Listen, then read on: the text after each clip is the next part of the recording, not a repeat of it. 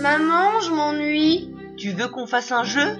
Oui, tout sauf le Monopoly. Tu connais Marrakech? C'est comme le Monopoly, mais en 100 fois mieux.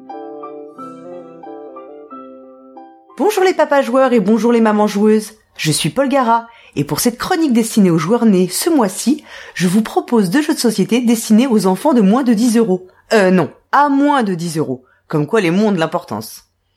Et oui, moins de 10 euros, ça fait du bien pour les finances, car après les fêtes de Noël et avant le premier tiers de l'impôt sur le revenu, les finances souffrent. Et il n'y a aucune contrepétrie dans cette phrase. Des jeux très abordables donc, mais aussi des jeux qui reprennent des mécaniques ultra classiques de jeux de cartes traditionnels. Et quand je dis jeux de cartes traditionnels, je parle de jeux pas forcément folichons sur le papier. Et oui, car comme le dit l'adage populaire, c'est dans les vieux pots qu'on fait les meilleures soupes. Sans contrepétrie non plus. Et pas mal de jeux de société recyclent ainsi les bases de jeux bien connus du commun des mortels, et pas seulement des amateurs de jeux de société modernes.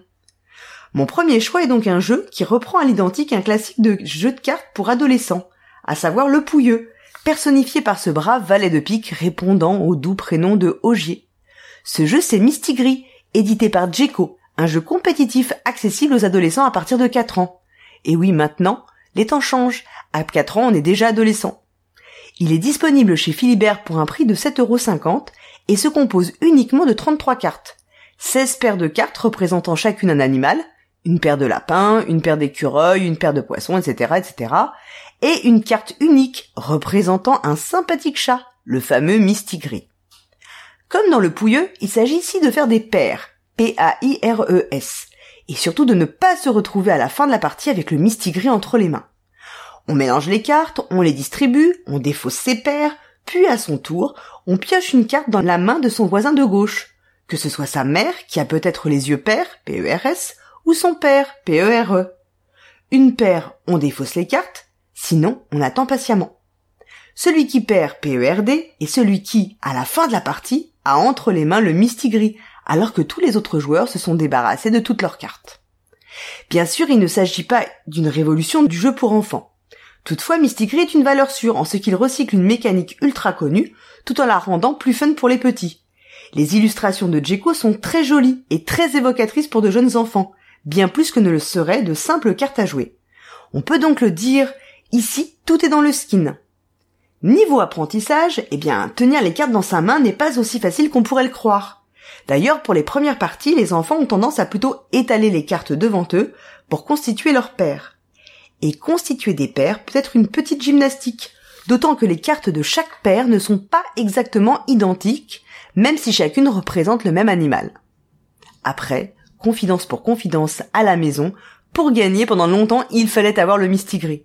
Et oui, dur dur de faire comprendre que le but du jeu était de se débarrasser de toutes ces cartes. Pour les parents, c'est un jeu qui vous replongera dans quelques souvenirs d'enfance, et pourquoi ne pas tester, une fois les enfants couchés, la version Mistigris des habilleurs? Deuxième jeu évoqué aujourd'hui, un autre jeu de cartes très efficace à jouer à deux, s'inspirant du principe de la bataille, mais en l'enrichissant énormément. Il s'agit de Brave un jeu de Seiji Kanai, édité par Blue Orange, disponible au prix de 8,95€ chez Philibert. Il est recommandé à partir de 10 ans, mais largement accessible, selon ma propre expérience, dès 7-8 ans. Brave Rats, c'est un jeu tout simple pour deux joueurs qui consiste en deux sets de 8 cartes représentant des rats en kilt. Oui, je sais, après les pingouins scolarisés d'high school, tout est possible. Ces rats en kilt, disais-je, appartiennent à deux clans écossais, les Applewood et les Yarks, qui s'affrontent depuis la nuit des temps. Pourtant, le prince de chacun des clans est amoureux de la princesse du clan antagoniste. Question thématique, c'est donc Roméo et Juliette chez des rongeurs calédoniens. Chaque joueur dispose ainsi d'un même set composé de cartes figurant un membre du clan, le prince, la princesse, l'espion, le général, etc., etc., avec une valeur de 0 à 7, doté d'un pouvoir spécial, par exemple la valeur la plus faible l'emporte, ou la manche est mise en attente et son sort dépendra alors de l'issue de la manche suivante. Pour gagner la partie, il faut faire plus de plis que son adversaire. À chaque manche, on joue la carte de son choix face cachée. Puis, simultanément, chaque joueur retourne sa carte. En principe, c'est la carte dont la valeur est la plus élevée qui permet de remporter le pli, comme à la bataille. Sauf bien sûr selon le pouvoir spécial de la carte jouée. Ainsi, si je joue ma carte de valeur 6, le général, et mon adversaire sa carte de valeur 3, l'assassin, je gagne en principe le pli, Sauf que le pouvoir spécial de la carte de mon adversaire prévoit que c'est la valeur la plus faible qui l'emporte. Et comme chaque joueur dispose du même set de cartes, eh bien on se creuse les méninges pour se souvenir de ce que l'autre a déjà joué et deviner ce qu'il pourrait bien jouer au prochain tour. Les parties sont ultra rapides, une dizaine de minutes et s'enchaînent. Le jeu est fun, servi par des illustrations amusantes réalisées par Christophe Swall.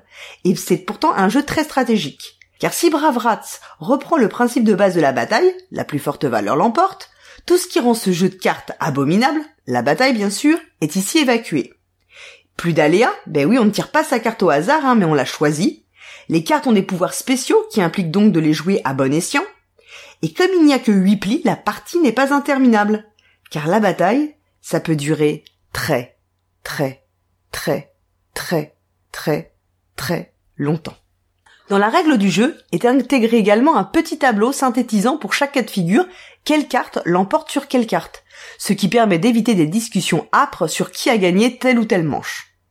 Le matériel se résumant à 16 cartes, il tient dans une toute petite boîte que l'on peut emmener partout, sans risquer de payer des frais d'excès de bagages à l'aéroport. Il n'y a toujours pas de contrepétrie. Bref, Brevrat c'est un jeu vraiment à recommander pour un prix ultra raisonnable, facile à sortir et avec lequel on s'amuse que l'on soit enfant ou adulte, même s'il n'en existe pas officiellement de version des habilleurs. Et non, on ne retire pas son kilt. Les enfants accrochent très bien tant au mécanisme du jeu, simple à appréhender pour eux, qu'au visuel des cartes. C'est tout pour cette chronique. Le mois prochain, eh ben, je ne sais pas encore de quoi je vous parlerai, mais d'ici là, jouez bien, et surtout avec vos enfants.